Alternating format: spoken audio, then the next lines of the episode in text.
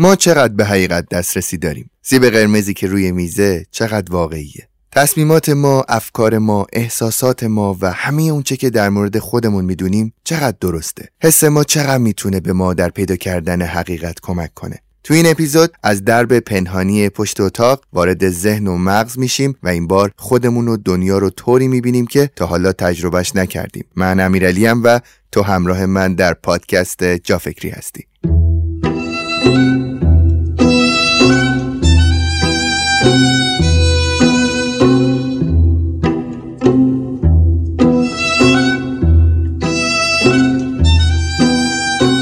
آیا تو هدف و آرزو داری؟ ممکنه جواب این سوال برای تو اینطور باشه که هدف و آرزو دارم اما نمی‌دونم چطور باید اونها رو طبقه بندی کنم. نوشتن ایده ها و اهداف و برنامه ریزی برای اونها نه تنها باعث تسلط ما بر توانایی هامون میشه بلکه کمک می‌کنه تا نقاط ضعف و قوت خودمون رو بهتر بشناسیم. شناخت این ویژگی هاست که ما رو به موفقیت نزدیک و نزدیکتر می‌کنه. اسپانسر و حامی این اپیزود جافکری ایران بوجود ایران باجو در راستای ترویج فرهنگ برنامه ریزی به روش بول جورنال دفترچه های نقطه ای رو تولید کرده که کمکتون می‌کنه تا با استفاده از این روش اهدافتون رو بنویسین و اونها رو طبقه بندی کنین. لینک وبسایتشون رو تو قسمت توضیحات کپشن براتون می‌زنم.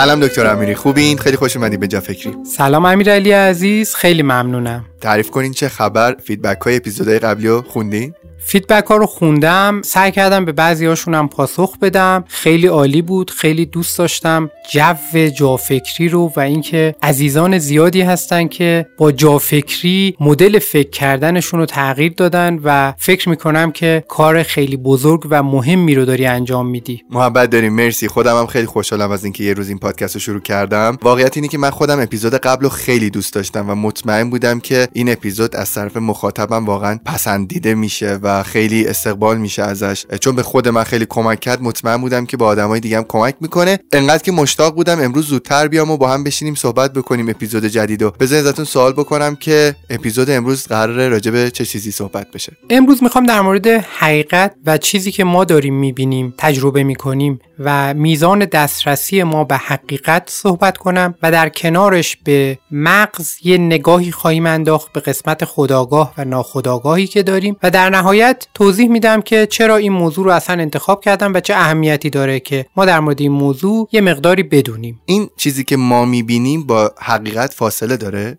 دقیقا. بحث رو ما اصلا همینجوری شروع می‌کنیم که ما تجربه ای که داریم در مورد دنیای اطراف خودمون این تجربه چقدر با واقعیت و چقدر با حقیقت این تجربه همخانی داره. خب آدما قبلا فکر می‌کردن که هر چیزی که دارن تجربه می‌کنن همون چیزیه که واقعیت اطراف ماست. یعنی مثلا ما اگر می‌بینیم که خورشید داره میاد از این ور میاد از اون ور میره یعنی خورشید داره دور کره زمین میچرخه. به نظر می‌رسه که واقعیت همینه دیگه خورشید داره میچرخه. میاد از این ور میره. اینکه ما می‌بینیم ستاره ها اون بالا شبا نورشون هست روزا نورشون نیست و شبا قشنگ دارن میدرخشن خب احتمالا به خاطر اینه که این ستاره ها اونجا هستن که ما شبامون قشنگ باشه شبامون زیبا باشه و شاید هم بتونیم ازشون کمک بگیریم برای اینکه راهمون رو پیدا کنیم. بعد اینکه چرا ستاره ها نمیافتن پایین چرا اون بالا وایستادن خب حتما یه جوری اینا رو یکی نگهشون داشته یا یه چیزی از خارج از این کره زمین که ما نمیبینیمشون ولی به هر حال ما با همون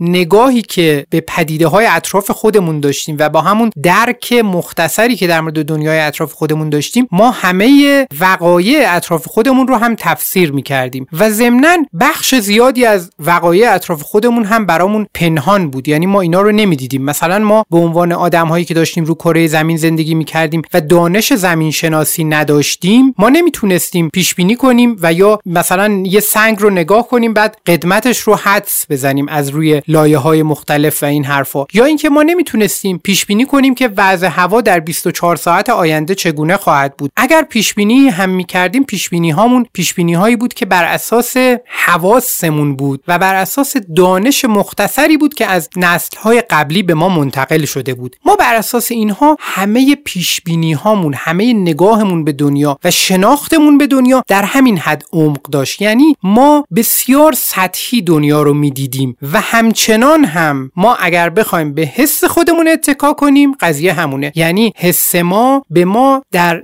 درک عمیقتر دانش زمین شناسی کمکی نمی‌کنه و ما این رو باید بریم از روی علم زمین شناسی یاد بگیریم. در مورد بقیه موارد همه شناختی که ما نسبت به دنیا داریم هم همین موضوع صادقه. هر جایی که ما می‌خوایم دنیای اطراف خودمون رو بشناسیم اگر ما به حس خودمون اتکا کنیم و بگیم که ما احساس می‌کنیم این درسته یا بر اساس دانشی که به ما رسیده این درست تر به نظر می‌رسد احتمال اینکه خطا کنیم بسیار بسیار زیاده. در مورد شناخت دنیای اطراف خودمون پس ما آدم ها تا زمانی که علوم رو مخصوصا ریاضیات و فیزیک رو که تا حدودی قوانین حاکم بر دنیا رو توضیح میدن تا زمانی که ما اینها رو نشناختیم ما دنیای اطراف خودمون رو هم به اون معنا نشناخته بودیم. یعنی ما دنیای اطراف خودمون رو بر اساس حس هامون و بر اساس اطلاعات مختصری که از نسل های قبلی تجربیات اونها به دست می آوردیم دنیای اطراف خودمون رو میشناختیم. از زمانی که ما ابزار دانش امروزی رو یعنی علم امروزی رو به دست آوردیم تا زمانی که به دوران کنونی رسیدیم چند مرحله جهش داشتیم و توی این مراحلی که جهش داشتیم ما نگاهمون به دنیا اساسا تغییر کرده. یعنی ما وقتی فهمیدیم زبان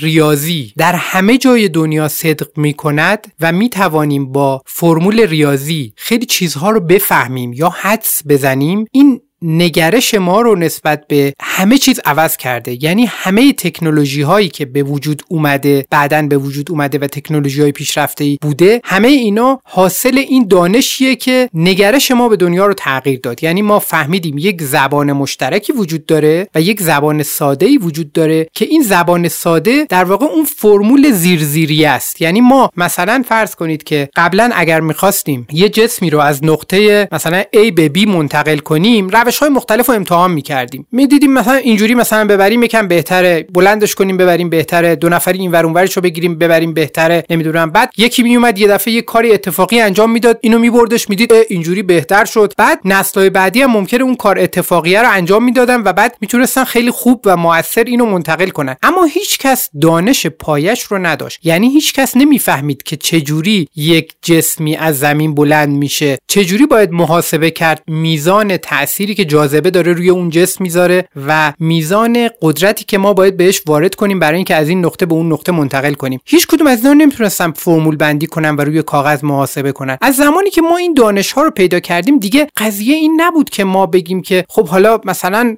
من دیدم عموم مثلا وقتی که می‌خواد اینو از اینجا ببره اونجا با کمک فلان وسیله می‌بره. دیگه ما به یک مرحله رسیدیم که محاسبه کردیم. یعنی برای انجام دادن هر کاری تونستیم روش هایی رو پیدا که اصلا هنوز انجامشون ندادیم. فقط روی کاغذ فرمولش پیاده شده بعدا تازه میره آدم تستش می‌کنه. این دلیلش اینه که ما به یک درجه رسیدیم که شناخت از اون زیرمیرا پیدا کردیم. چیزی که اصلا هیچ کدوم از جانوران دیگه بهش دسترسی ندارن. ما می‌دونیم که فرمول ریاضی یا فرمول فیزیک اینه و ما می‌دونیم این در همه جای دنیا صدق می‌کنه. ما می‌دونیم این فرمول فرقی نمی‌کنه که کجای دنیا باشیم. این فرمول اینجوریه و هر پدیده ای که مثلا تعریف مایع رو بگیره توی این فرمول بذاری جواب درست رو بهت میده به خاطر همین ما می‌تونیم مثلا یه موشک پرتاب کنیم به سمت ماه و دقیقا بدونیم که در چه ثانیه ای این موشک می‌رسه به نزدیک مثلا جو ماه و یا مثلا هزار تا محاسبه دیگه که خیلی پیچیده تر از این حرف هست. خب این موضوع اهمیتش از این لحاظه که ما برای چندین هزار سال چند صد هزار سال مثل همه موجودات دیگه میگه ما آدما رو کره زمین زندگی کردیم تجربهمون رو به همدیگه منتقل کردیم تا حدی. با پیشرفته شدن زبان تجربهمون رو بهتر به هم منتقل کردیم و تونستیم جوامع بزرگتر بسازیم. تا یه جایی پیش رفتیم اما از یه جای دیگه بیشتر جلو نرفتیم. چون یه محدودیتی داشت برای ما. ما تا زمانی که این علوم پایه رو نمی‌دونستیم بیس رو نمی‌دونستیم نمی‌دونستیم که چجوری یک سیستم کار می‌کند یک سیستم فیزیکی مثلا کار می‌کنه. تا زمانی که این فرمولا رو نداشتیم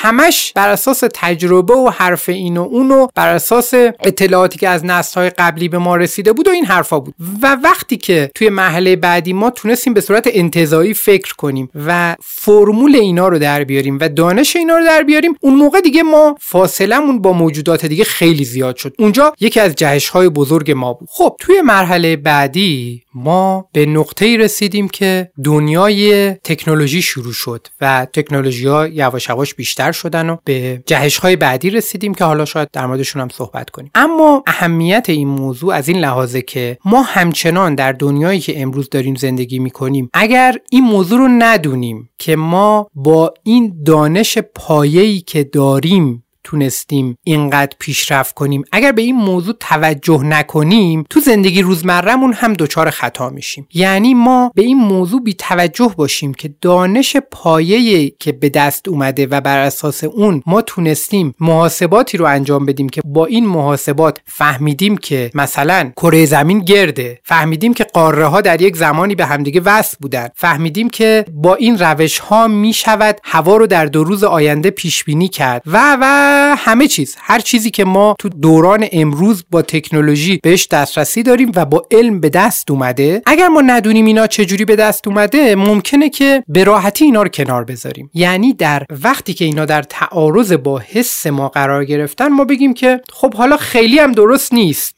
اینجوری من حس نمی کنم که این درست باشه. وقتی ما این پایه ها رو نمی‌شناسیم به راحتی اینا رو زیر سوال می‌بریم. ولی وقتی که بدونیم که اینا چقدر بزرگن و چقدر تأثیر گذارن و چقدر مهمن بعد اون موقع وقتی که می‌خوایم زیر سوال ببریم هم می‌تونیم دوباره با همین روش علمی اینا رو زیر سوال ببریم. یعنی می‌دانیم که چه اتفاقاتی افتاده در طول تاریخ بشر برای اینکه ما به این نقطه رسیدیم و می‌دانیم که اگر بخوایم اینا رو زیر سوال ببریم دلایل خیلی بیشتری لازم داریم تا اینکه بگیم ما حس می‌کنیم که این موضوع درست نیست. مثلا اگر هواشناسی اومد دوبار اشتباه کرد اینکه ما بگیم ما به گزارش های هواشناسی اعتماد نداریم چون دوبار اشتباه کرده این نتیجه گیری صحیحی نیست. به دلیل اینکه ما با اون دانش هواشناسی و عمق دانش هواشناسی و تمام دانشی که در عمق اون قضیه وجود داره که رسیده به اینجا با اون مراحل آشنایی نداریم اون مراحل رو جدی نمی‌گیریم دو تا خطا رو فقط جلو چشممون می‌بینیم و بعد بر اساس اونها میایم نتیجه گیری می‌کنیم که نه مثلا تو این دو مورد مادر بزرگم بهتر گفت پس مادر بزرگم دانش هواشناسیش بهتر از اداره کل هواشناسیه یا بهتر از این ابزارهایی که ما در اختیار داریم. این نکته اول.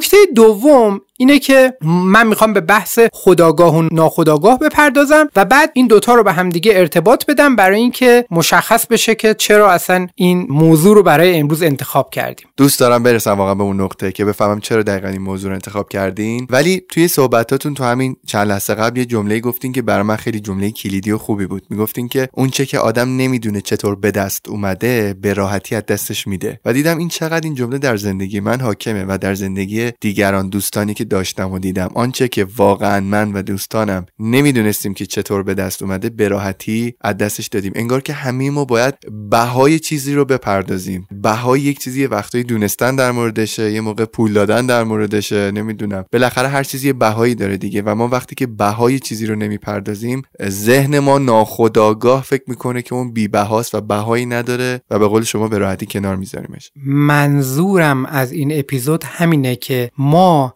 چیزهایی رو یاد بگیریم که قابل تعمیم دادن به خیلی موارد تو زندگی ما هم الان هست هم در آینده هست. یعنی به صورت مستقیم ما نمیایم توی این اپیزود بگیم فلان چیز رو اصلاح کنید تا اینجوری بشه یا فلان کار بهتره فلان کار بدتره. اما اون بینشی که به دست میاد خیلی بینش مهمیه. یعنی ما بدون اون بینش احتمالا تصمیمات خوبی نخواهیم گرفت. احتمالا نگاهمون به دنیا ایرادات خیلی جدیتری خواهد داشت. خب تو قسمت دوم در مورد این صحبت می‌کنیم که ما خداگاهمون و ناخداگاهمون این وسط چی کار است؟ ما هممون می‌دونیم که ما یه قسمت خداگاه داریم یه قسمت ناخداگاه داریم. بارها شنیدیم که مثلا یه اتفاقی میفته میگیم که مثلا یه کاری می‌کنیم میگیم اون قسمت ناخداگاهمون زمیر ناخداگاهمون یه دفعه ما رو کشوند به سمت این کار. و ناخداگاه رو خداگاه رو تا حدودی همه با این عناوینش آشنایی دارن. ولی اهمیتش رو خیلی از افراد هنوز درک نکردن. اهمیت این موضوع از این لحاظ خیلی خیلی برجسته است که ما عمده تصمیماتی که می‌گیریم عمده شناختی که نسبت به دنیای اطراف خودمون داریم عمده حرفهایی که می‌زنیم عمده کارهایی که می‌کنیم اینا از اون قسمت ناخداگاهمون داره میاد. قسمت خداگاه ما کم وارد عمل میشه. یعنی ما در مورد بیشتر کارها عادتی عمل می‌کنیم و وقتی که ما روی سیستم عادتی هستیم خداگاهه کاری به موضوع نداره. ناخداگاه کنترل دست گرفته. مثل مثلا شما توی رانندگی خب همه آدما می‌دونن تجربهش کردن دیگه اونایی که رانندگی می‌کنن. می‌دونن که مسیر محل کار تا خونه رو بعد از یک مدتی که میرن دیگه براشون کاملا عادتی میشه تکراری میشه. دیگه تو مسیر محل کار تا خونه حتی نمی‌خواد نیازی نیست که فکر کنن که کدوم یکی از مثلا اتوبانا رو باید بپیچن کجا باید به کدوم سمت برن. ممکنه آدم یه لحظه حواسش باشه ببینه که توی پارکینگ نشسته داره حرکت می‌کنه محل کار. لحظه بعدی که به خودش میاد می‌بینه که رسیده خونه. این فاصله رو ما طی کردیم. اتفاقات زیادی هم افتاده. هر لحظهش ما تصمیمات متعددی گرفتیم. ترمز کردیم گاز دادیم دنده عوض کردیم و پشت چراغ موندیم و خیلی کارا انجام دادیم ولی در جریان اینها نبودیم. یعنی همه اینها رو گذاشتیم روی اتوپایلوت گذاشتیم روی سیستم خودکار. سیستم خودکارمون داشته این کارا رو انجام می‌داده. خب در مقابلش ما یک سیستم آگاهانه داریم. یه سیستمی داریم که خداگاهه. یعنی ما مثلا می‌خوایم یه تصمیمی بگیریم یه چیزی رو می‌خوایم بخریم مثلا از مغازه یا می‌خوایم یه کاری رو انجام بدیم. می‌خوایم با یه نفر دوست بشیم یا دوست نشیم. می‌خوایم یه راهی رو بریم یا نریم. می‌خوایم خیلی کارا انجام بدیم. تصمیمات کوچک و بزرگ که اینا خداگاهه. یعنی ما خودمون وارد عمل میشیم تصمیم می‌گیریم محاسبه می‌کنیم. میگیم که خب الان ساعت مثلا سه بعد از ظهر. الان برم به ترافیک نمی‌خورم. اگر یکی دو ساعت دیگه برم به ترافیک می‌خورم. پس بهتره که قرارم رو بذارم یکم زودتر. ضمنا این قراری که دارم می‌ذارم خیلی مثلا دوست ندارم این قرار رو. می‌خوام جابجاش کنم یه قرار دیگه بذارم. با یک نفر دیگه می‌خوام بذارم. اینا رو ما تو ذهنمون فکر می‌کنیم و نتیجه گیری می‌کنیم. همینایی که خیلی خداگاه به نظر می‌رسن بازم تصمیم گیرنده اصلی ناخداگاه ماست. یعنی عوامل متعددی که مؤثر هستن در تصمیم گیری ما در اون لحظه برای اون موضوع خاص انقدر زیادن و انقدر اینا غیر قابل لمس هستند ما اصلا باور نمی کنیم وقتی تو مطالعات جواب اینها رو می‌بینیم. به عنوان مثال ما وقتی که نشستیم می‌خوایم تصمیم بگیریم که با فلان دوستمون می‌خوایم بریم بیرون یا نمی‌خوایم بریم بیرون. تصمیم ما به دمای اتاق ما ربطی دارد یا ربطی ندارد؟ ما خودمون اگر ازمون بپرسن میگیم نه ما رابطمون با اون دوستمون مهمه که حالا ما با اون بخوایم بریم بیرون یا نخوایم بریم بیرون. ولی تو مطالعات دیده شده که نه دمای اتاق خیلی مهمه. اینکه ما توی اون صبحش چه تجربه ای داشتیم صبحش با چه آدمایی برخورد کردیم حتی صبحش چه رنگهایی دیدیم این برای ما توی تصمیم ما تاثیرگذاره. اینکه ظهرش ما پیتزا خوردیم یا قرمه سبزی خوردیم تو تصمیم ما تاثیرگذاره. اینکه اون لحظه دوستمون که به ما پیغام میده ما گوشیمون رو با دست چپمون برمیداریم یا با دست راستمون برمیداریم تو تصمیم ما تاثیرگذاره. اینکه ما پیغام دوستمون رو که داریم می‌بینیم همزمان. مثلا داریم به چه نوع موسیقی گوش میدیم؟ داریم به موسیقی کلاسیک گوش میدیم یا داریم به یه موسیقی مثلا با ریتم بالای مثلا پاپ گوش میدیم؟ اینکه ما داریم به چه موسیقی گوش میدیم هم توی تصمیم ما تاثیرگذاره. همه چیزهایی که ما داریم در اون لحظه تجربه می‌کنیم. طی چند ساعت قبلش تجربه کردیم و همه دانشی که توی مغز ما اندوخته شده توی تصمیم گیری ما دخیله و ما اینا رو هیچ کدوم نمی‌بینیم. ما فقط فکر می‌کنیم که ما یک محاسبه ای انجام دادیم بر اساس اون میزان علاقه ای که به دوستمون داریم و میزان اون مقداری که دوست داریم سر این قرار بریم یا نریم. اگر ازمون بپرسن چی میگیم که خب میگن که چرا با این دوست سر قرار نرفتی؟ یه سری دلایل رو میاریم. دلایلی که میاریم اینه که خب من خیلی باهاش ارتباط نگرفتم. یا اینکه من اون روز یه کار دیگه ای داشتم که اون کار مهمتر بود. یا اینکه خیلی از دلایل دیگر میاریم. ولی وقتی که مطالعاتی روی آدم ها انجام میشه در شرایط مشابه و متفاوت و بعد میان چیزهای خیلی خیلی ریز رو تغییر میدن بعد می‌بینن که چقدر این چیزهای ریز تصمیم گیری های ما رو تغییر داده. من داشتم از اون طرف نگاه می‌کردم به قضیه. مثلا من دوستیم که به اون طرف پیشنهاد دادم که بریم بیرون و وقتی که می‌بینم درخواست من از طرف ایشون داره رد میشه احتمالا با خودم یک ناراحتی هم دارم از ایشون یا یک کدورتی برای من پیش میاد از طرف ایشون. اینجوری داشتم الان فکر می‌کردم که چقدر من زمانی که یک نفر به میگه نه شرایطش رو شرایطی که ممکنه رو نه اون تاثیرگذار بوده باشه رو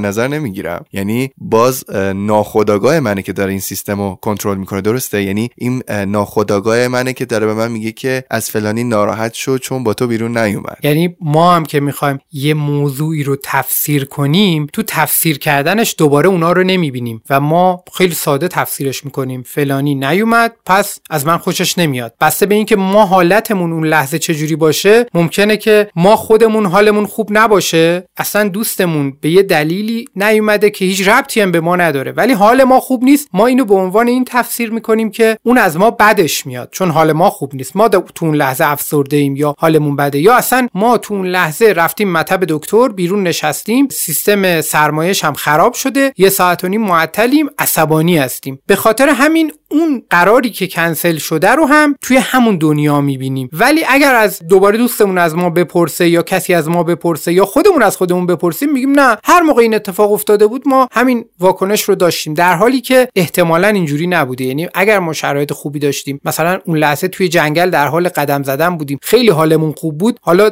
ده بارم دوستمون ما رو می‌روند. ممکنه که بازم ما ادامه می‌دادیم و فکر می‌کردیم که نه این رابطه دوستی باید ادامه پیدا کنه. به دلیل اینکه حال خودمون خیلی بهتر بود. پس از اون طرفش هم کاملا هست و اون طرف قضیه هم ما داریم. این موضوع رو پیچیده تر می‌کنه. چون وقتی که طرف مقابل هم نگاه می‌کنه اون هم پیچیدگی های این تصمیم رو نمی‌بینه. یعنی پیچیدگی های مواردی که تاثیرگذار بوده روی این تصمیم. و ما باید چقدر مسئول بدونیم خودمون رو در مورد این ناخودآگاه و خداگاه واقعیت اینه که ما انقدرها نمی‌توانیم دسترسی پیدا کنیم به ناخودآگاهمون و انقدرها هم نمی‌توانیم تغییرش بدیم. این شرایطی که برای ما پیش میاد دانشی که ما از دنیای اطرافمون می‌گیریم و متوجه اون جذب دانش و متوجه اون اتفاقات نیستیم این خیلی حجم زیادی رو تشکیل میده. ما فقط می‌توانیم تا حدودی به این موضوع مسلط بشیم. از اون مهمتر می‌تونیم یه مقداری توی نگاهمون به دنیا نگاهمون به آدمای اطرافمون توی اینا موضع یه کمی راحت تری بگیریم. مهمترین کاری که می‌تونیم بکنیم همینه. یعنی ما همه چیز رو می‌توانیم اینجوری نگاه کنیم که هر اتفاقی که در اطراف ما میفته یک مجموعه پیچیده ایه از عواملی که بسیاری از اینها قابل رویت نیست. نه برای کسی که داره انجام میده اونها رو نه برای ما که داریم می‌بینیم اونها رو. و این عواملی که قابل رویت نیست همه جا وجود داره. فقط اینا مال رفتارهای انسانی نیست. مال همه دنیای اطراف ما هست. حتی الان ما دنیای تکنولوژیمون هم پیچیده شده. یعنی یه زمانی ما وقتی داشتیم با تکنولوژی کار می‌کردیم یه رابطه تقریبا یه طرفه داشتیم. ما وارد گوگل می‌شدیم یه سوال میپرسیدیم از گوگل یه موضوع رو search می‌کردیم گوگل بهمون جواب می‌داد. یه رابطه یه طرفه داشتیم. هر موقع دوباره یه سوالی به ذهنمون می‌رسید دوباره وارد گوگل می‌شدیم یه سوال رو طرح می‌کردیم گوگل بهمون جواب می‌داد. اما الان رابطه ما با تکنولوژی هم یک رابطه پیچیده شده. یعنی تکنولوژی data های ما رو می‌گیره اطلاعات ما رو می‌گیره بعد رفتار خودش رو تغییر میده. یعنی رفتار اون چیزی که در مقابل ماست که تو گوشیمون داریم می‌بینیم یا اپلیکیشنه یا هر چیزی که داریم میبینیمش رفتار اون هم با رفتار ما و با رفتار بقیه آدم های توی محلمون توی اون منطقه از کره زمین و رفتاری که اون داره تجربه می‌کنه با رفتار همه اینها تغییر کرده. یعنی ما اگر مثلا یه چیزی رو search کنیم توی گوگل دیگه می‌دونه که ما احتمال 26 درصد search بعدیمون فلان چیز خواهد بود. چون ما بعد سراغ اون میریم. حتی اگه خودمونم یادمون نباشه اون به اون پیشنهاد میده. پس می‌تونه مداخله کنه. یعنی به ما یک رفتاری رو پیشنهاد بده که ما 26 درصد بیشتر احتمال نبود که انتخابش کنیم. پس احتمالش زیر 50 درصد بود. ولی وقتی که اون پیشنهاد میده دیگه احتمال خیلی میره بالا. آقای دکتر مستند The Social Dilemma رو دیدین نه. خیلی جالبه. نشون میده که این غولهای سیلیکون ولی مثل توییتر فیسبوک پینترست یوتیوب و امثالهم اینستاگرام اینا چقدر روی این ناخودآگاه ما تاثیر گذارن و چقدر دارن روی این موضوع کار می‌کنن و چقدر هم خطرناک دارن میشن. یعنی مثلا اینها انقدر از جایی به بعد با هم اومدن توی دایره رقابت که دیدن باید بیان از اون خلأهایی که ما داریم توی زندگیمون توی مغزمون توی شخصیتمون استفاده کنن واسه اینکه خودشون رو تقویت بکنن توی ذهن ما. مثلا فیسبوک هی هر سری داره میگه که من چیکار بکنم که این time بیشتری رو بمونه توی اپلیکیشن من. همشون همین جوریان اسنپ چت و اینا.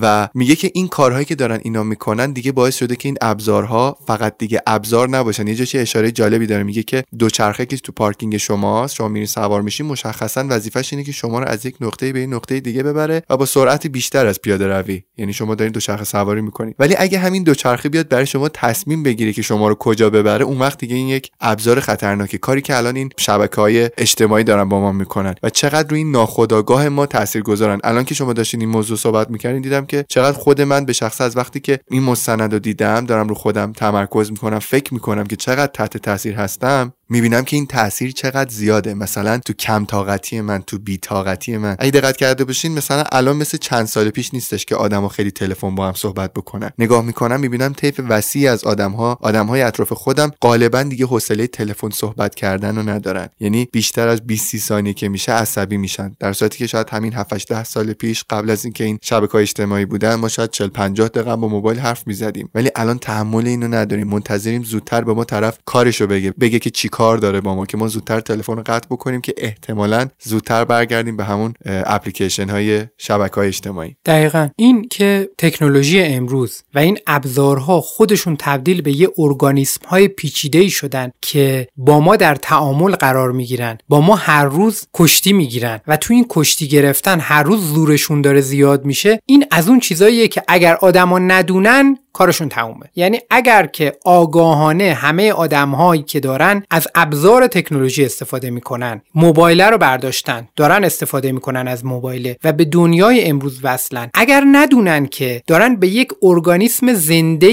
خیلی باهوش وصل میشن و اون خودش رو با توجه به رفتار ما با توجه به کارهایی که می‌کنیم با توجه به عادات ما با توجه به هر چیزی که ما می‌دونیم و هر کاری که ما می‌کنیم با توجه به همه اینا خودش رو تغییر میده. اگر ما اینو در نظر نگیریم کارمون تمومه. به دلیل اینکه بسیار ساده است دستکاری کردن ذهن اولیه ما. مثلا به عنوان یه مثال خیلی سادهش ما دنبال پاداشیم. پاداش یعنی چی؟ پاداش یعنی مثلا لایک گرفتن. پاداش یعنی تایید شدن. پاداش یعنی اینکه دیده بشیم. و این ابزارها از این استفاده می‌کنن برای اینکه ما رو نگه دارن روی اون اپلیکیشنشون روی اون ابزارشون و ما رو تبدیل کنن به یه مصرف کننده خیلی عمیقتر یه مصرف کننده ای که توجه و زمان و گاهی هم پولشو می‌ذاره روی اون ابزاره. ما اگر که آگاهی نداشته باشیم نسبت به این موضوع که الان این پاداشی که داریم می‌گیریم پاداشیه که مغز ما حس خوبی پیدا می‌کنه ولی پاداشی نیست که بدن ما به اون نیاز داشته باشه. ما اگر نسبت به این موضوع آگاهی نداشته باشیم غرق در اینها میشیم. و بعد همینجوری جلو میریم جلو میریم جلو میریم به یه نقطه می‌رسیم که دیگه پاداش گرفتن های معمولی رو فراموش کردیم. از پاداش های معمولی دیگه دور شدیم و بعد با روش هایی داریم نیازهامون رو برطرف می‌کنیم که این روش ها طبیعی نیستن برای بدن ما. به خاطر همین وارد یک سیکلی میشیم که این سیکل سیکل معیوبیه و نهایتا به سلامتمون آسیب خواهد رسید. یه مثال خیلی سادهش موشاییه که تو آزمایشگاه اومدن براشون یه دکمه پاداش گرفتن گذاشتن. این موشا با فشار دادن اون دکمه یه سری نوروترانسمیترها یه سری موادی توی مغزشون ترشح می‌شده که پاداش رو می‌گرفتن. بدون اینکه بخوان یه کاری رو انجام بدن یعنی حس پاداشه رو می‌گرفتن بدون اینکه مثلا فعالیت بکنن یا بدون اینکه غذا بخورن یا بدون اینکه یه کاری که همراه با پاداشه انجام بدن مثلا رابطه جنسی داشته باشن. هیچ کدوم از کارهای طبیعیشون رو انجام نمی‌دادن. یه دکمه فشار می‌دادن. بعد موشایی که به کافی براشون پاداش تزریق می‌شده توی مغزشون به کافی مواد توی مغزشون بالا می‌رفته اینا خیلیاشون از گشنگی مردن. یعنی غذاشون هم دیگه نخوردن. به خاطر اینکه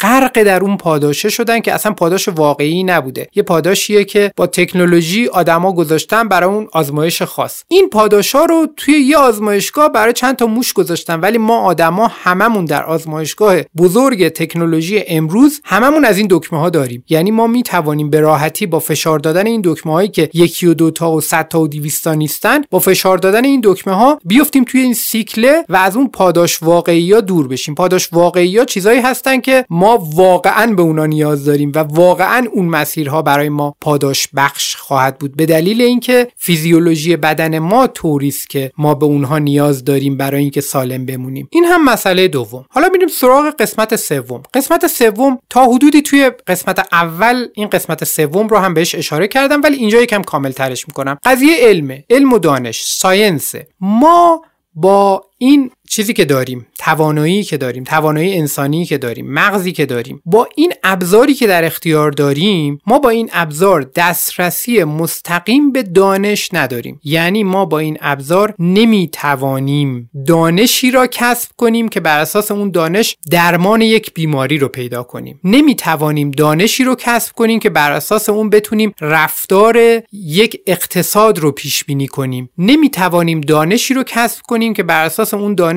میزان محبوبیت یک آلبوم موسیقی رو در سه ماه آینده پیش بینی کنیم. ما نمی توانیم دانش هایی که الان برای ما خیلی مهمن همشون برای ما حیاتیان ما نمی‌تونیم اینا رو بر اساس اون چیزی که حس درونی ماست و بر اساس اطلاعاتی که داریم می‌گیریم با روش غیر علمی ما نمی‌تونیم اینا رو کسب کنیم. دلایل خیلی زیادی داره ولی باید درک کنیم که نمی‌تونیم کسبشون کنیم. یعنی ما به صورت طبیعی به صورت کاملا طبیعی ما مثلا اگر که بیمار بشیم خب ما اگر بیمار بشیم به صورت کاملا طبیعی ممکن است که نظرات اطرافیان نظرات افرادی که قبلا همون مشکل رو داشتن بشنویم و بر اساس اونها یک نتیجه گیری بکنیم. یعنی اطرافیان به ما میگن اه اتفاقا منم همینجوری شدم. من رفتم فلان چیز رو خوردم خوب شدم. یا اینکه یکی از اقوام به ما میگه که این دارو معجزه می‌کنه این دارو مشکل رو برطرف می‌کنه. و چیز شبیه این. اینا هیچ کدومشون جایگزین اون روش علمی نمیشه چون روش علمی از مطالعات روی افراد خیلی خیلی زیاد به دست اومده و مطالعاتش هم اون لایه های مختلف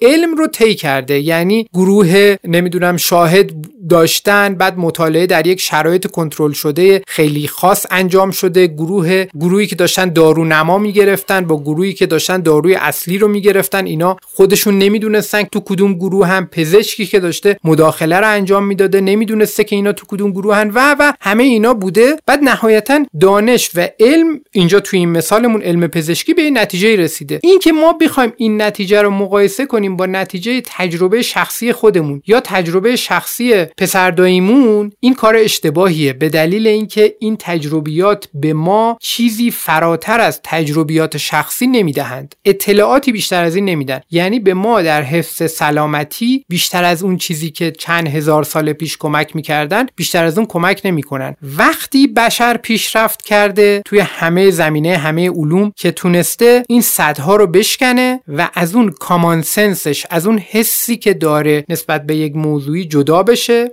بدونه که چقدر خطا پذیره دونسته که چقدر خطا پذیره بعد علوم پایه رو شناخته تونسته محاسبه کنه روش علمی رو بشر ابداع کرده و بعد بر اساس همه اینا دانش های بعدی که خیلی دانش های پیچیده ای هستن پایه گذاری شدن. منظورم اینه که ما اگر که به این موضوع بیتوجهی کنیم شدیدن میفتیم تو دور شایعات و توی دور علم کاذب. یعنی نمی‌توانیم تشخیص بدیم این اطلاعاتی که داریم می‌گیریم اطلاعات درسته یا اطلاعات اشتباه اطلاعات علکیه. نمی‌تونیم تشخیص بدیم که این چیزی که داریم می‌خونیم این چیزی که داریم میشنویم این جایگاهش در دانش امروز جایگاهش کجاست و نمی‌تونیم درست رو یا چیزی که بر اساس علمه و چیزی که بر اساس علم نیست رو از همدیگه تشخیص بدیم. پس اینم مورد سوم. دکتر قرار بودش که بعد از اینکه این سه مورد رو بگین اشاره بکنین که چرا موضوع این اپیزود رو امروز روی این بحث گذاشتین و اینکه اگه که موافق باشین یه جنبندی داشته باشیم با هم دیگه. این موضوع رو من انتخاب کردم برای اینکه سعی کنیم نگاهمون رو یکم خاضعانه تر کنیم یکم با خضوع بیشتری با فروتنی بیشتری به دنیای اطراف خودمون نگاه کنیم. نکته اول این که ما حقیقت اطراف خودمون رو نمی‌بینیم. ما به حقیقت اطراف خودمون دسترسی نداریم. ما فقط به میزانی از اطلاعات توی دنیای اطراف خودمون دسترسی داریم که نیاز این بشر بوده نیاز این بدن بوده. ما رنگهایی رو می‌بینیم که نیاز داریم ببینیمشون. ما پدیده های فیزیکی رو اونجوری که هستن تجربه نمی کنیم اونجوری که به دردمون می‌خوره تجربه می‌کنیم و می‌بینیم و میشنویم. تیف های رنگ صداهایی که میشنویم. همه اینها ما می‌دونیم که الان خیلی بیشتر از این چیزاییه که ما داریم حس می‌کنیم و می‌بینیم و اینا. خیلی بیشتر از ایناست. ولی ما یه بخشی از حقیقت رو می‌بینیم. اون چیزی که به دردمون میخورده تا الان. نکته اول. نکته دوم این که ما ناخودآگاه خیلی بزرگی داریم. ما هم داریم بقیه هم دارن. بجز اینکه بقیه آدما دارن الان بعضی از وسایلی که داریم باشون کار می‌کنیم تکنولوژی ها هم اونا هم ناخودآگاه ندارن ولی اونا هم ارگانیسم های زنده و پیچیده ای شدن. یعنی ما وقتی که داریم با آدم های دیگه تعامل می‌کنیم اینجوری نباید نگاه کنیم که یک جواب نشنیدن یک جواب منفی شنیدنه یا اینکه یه جواب مثبت شنیدنه اینا به یک معنای خاصیه و میشه اینا رو به راحتی تفسیر کرد. نه خیلی شرایط اون فرد مهمه و خیلی شرایط ما مهمه خیلی شرایط گفتن مهمه و اینکه اون تجربه با توجه به مجموع این شرایط چگونه شکل گرفته باشه اینا همش تاثیرگذاره. بخشی از اینا رو ما می‌بینیم می‌تونیم بعدا بفهمیم مثلا یه نفر یه کاری می‌کنه بعدا ناراحت هست از اینکه این کار رو انجام داده زنگ می‌زنه میگه آقا ببخشید. من صبحش مثلا دعوا کرده بودم با یه نفر. بعد از ظهر اومدم سر شما خالی کردم. خب می‌دونه. یعنی انقدر اون پررنگ بوده تاثیر اون رو درک کرده. اما در اغلب موارد ما این تاثیرات رو نمی‌بینیم و نمی‌دونیم که چگونه شد که ما به اینجا رسیدیم. در مورد بقیه هم نمی‌دونیم. پس اگر ما داریم زندگی می‌کنیم داریم رانندگی می‌کنیم داریم توی خیابون راه میریم داریم با آدمای دیگه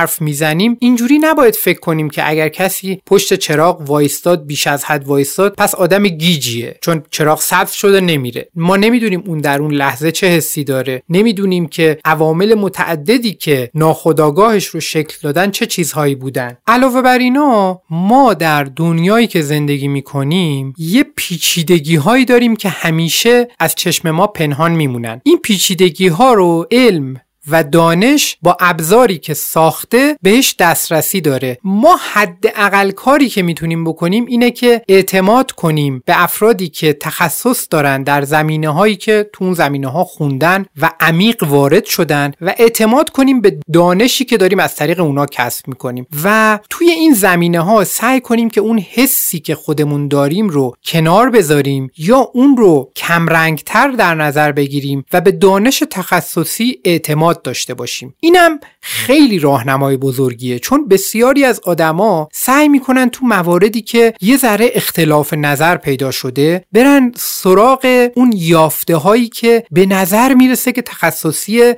ولی خودشون دوست دارن که درست باشه. یعنی مثلا در مورد واکسن یکی از اتفاقات بزرگی که افتاده بود در مورد واکسن هایی بود که مثلا برای بچه ها می‌زدن توی آمریکا می‌زدن قبل از اصلا داستان کرونا. واکسن هایی که برای بچه ها به صورت معمول می‌زدن. خب ما از زمانی که واکسن ها اومده توی دنیا تحول خیلی بزرگی توی پزشکی داشتیم. یعنی تعداد خیلی زیادی از بیماری هایی که بچه ها رو زمینگیر می‌کرده بچه ها رو حتی میکشته و کلی خسارت داشته و روی سیستم پزشکی دنیا فشار خیلی زیادی وارد می‌کرده. اینا با واکسن حذف شده و واکسن بسیار اتفاق بزرگ و مهمی بوده در دنیا. اما یه مطالعه کوچیک که انجام شد که بعدا فهمیدن اون مطالعه هم مطالعه اشتباهی بوده. یعنی کسی که اون مطالعه رو انجام داده بوده داده های اشتباه گذاشته بوده. همون یه دونه مطالعه اشتباه باعث شد که دست خیلی از آدمایی که داشتن اینو انکار می‌کردن باز بشه. یک دفعه یک دانشی که دانش کاذب بود تا حد زیادی شروع کرد به رشد پیدا کردن و این دانش همیشه این دانش کاذب روی احساسات آدما چنگ می‌زنه و از طریق احساسشون اونا رو می‌کشه. از طریق تعلقات به گروه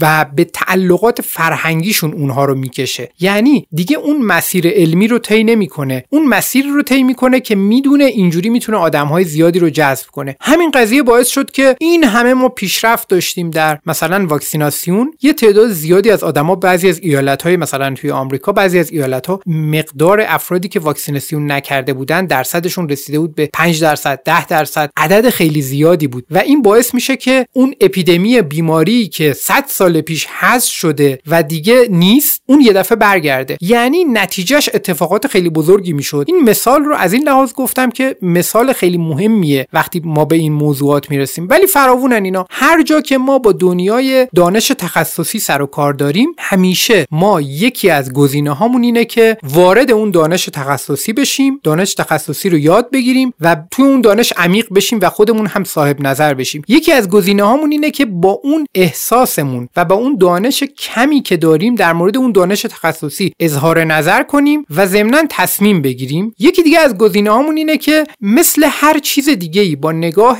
شکاک و با نگاه منتقد به اون موضوع نگاه کنیم ولی همیشه پس ذهنمون باشه که این مراحل دانش باید طی بشه برای اینکه برسیم به این نقطه ای که بتونیم در این موضوع نظر بدیم. مثلا به عنوان مثال توی دنیای پزشکی باز چون من خودم از دنیای پزشکی میام مثالام مال دنیای پزشکیه. تو دنیای پزشکی اگر شما نگاه کنید به بخواید به ضعف های سیستم نگاه کنید میگید که خب این شرکت دارویی که اومده این دارو رو میگه مؤثره خودش سرمایه گذار بوده تو تحقیقاتی که انجام شده و این رو به عنوان یک خطا می‌بینیم توی سیستم. این برای بعضی از افراد دلیلی میشه که کل اون کار رو ببرن زیر سوال. بگن که این پزشکه نمی‌فهمه اون سیستمه نمی‌فهمه اینا همه دنبال سود خودشونن. اما دونستن این موضوع کمک می‌کنه که بدونیم یک انگیزه ای هم وجود دارد یک انگیزه مادی هم وجود دارد. بعد اگر ما بریم عمیقتر بشیم بخونیم اطلاعات اون مقالات رو می‌فهمیم که چگونه توانستند اثر این تضاد منافع رو کم کنن یا اصلا از بین ببرن. پس ما وقتی عمیق میشیم می‌بینیم که اونا خودشون اینا رو دیدن این کارا رو انجام دادن ولی گاهی این کارا به خوبی انجام نمیشه. یعنی اگر قراره که ما منتقد اون دانش باشیم نباید این گونه منتقدش باشیم که آقا اینا اصلا کلا همشون دارن بیراهه میرن. اینجوری باید منتقدش باشیم که ما وارد این دانش شدیم خودمون دانش تخصصی رو کسب کردیم و بعد تونستیم موفق شدیم. بفهمیم که تو کدوم لایه ها چه ایراداتی وجود دارد. پس ما اگر که داریم به دنیای اطراف خودمون نگاه می‌کنیم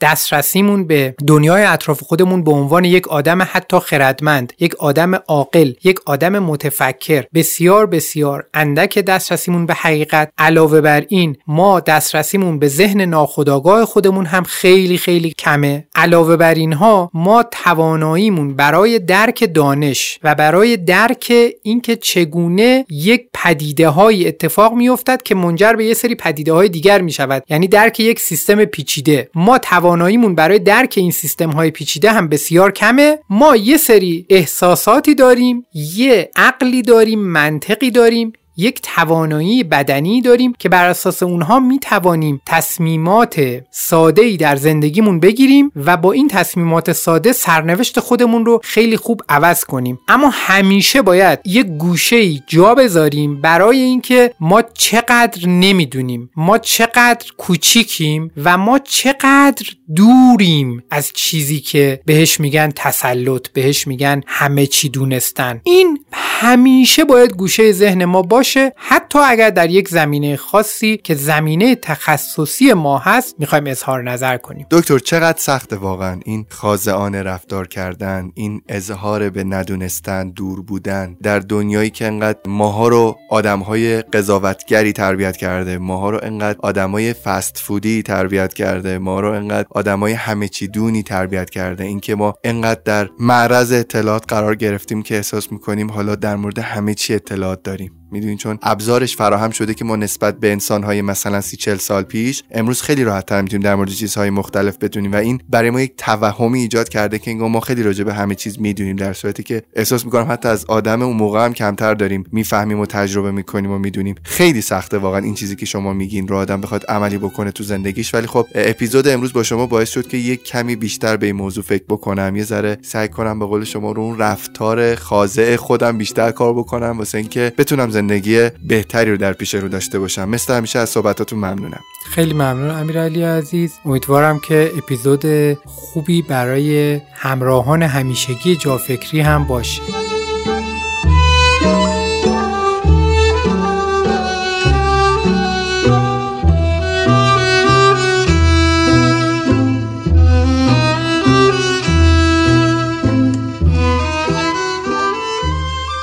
ای رفقای من همراهان من در پادکست جا فکری برای من نظراتتون رو تو کامنت ها بنویسین. کامنت های شما یا منو خیلی خوشحال می‌کنه یا باعث میشه مسیرم رو اصلاح کنم که باز تهش خوشحالیه. جا فکری رو تو اینستاگرام دنبال کنید اینطور از اخبار پادکست بیشتر مطلع میشین. اونجا یک عالم مطالب تکمیلی آپلود میشه. تا اپیزود بعدی مواظب خودتون و فکراتون باشین. خداحافظ.